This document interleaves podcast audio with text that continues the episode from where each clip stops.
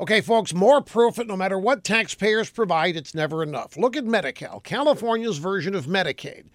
It's a taxpayer funded entitlement program, like they all are, to make sure the poor get health care. But now a coalition of civil rights groups is suing California because they say that Medi Cal is discriminatory. Now, there are 14 million people in the state who rely on Medi Cal, majority of them are Latino. The lawsuit argues these Latinos are trapped in a system that's separate and unequal due to bureaucratic red tape and low payments to doctors and hospitals. The lawsuit claims that when Medi Cal served mostly white people, reimbursement rates were closer to other insurance plans. But since 2000, when the number of Latinos on Medi Cal jumped from 2 million to over 7 million, payment rates went down by 20%. Today, the majority of white Californians use private health insurance. They get better care.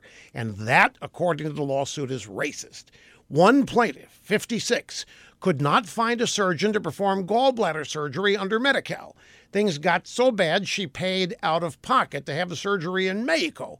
She told the Mercury News in Spanish that no one should suffer simply for having Medi Cal. So liberals ruin a tax funded program and then sue the taxpayers while calling them racists. If you're stunned by this, don't be, because this, California, is the new America.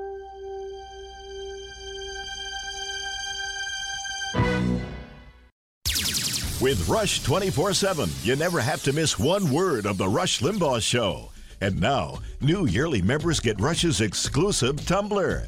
Sip from Rush's wisdom all day long with Rush 24 7 and Rush's exclusive tumbler. It's our best tumbler yet. Check it out at rushlimbaugh.com. You're listening to the EIB Network.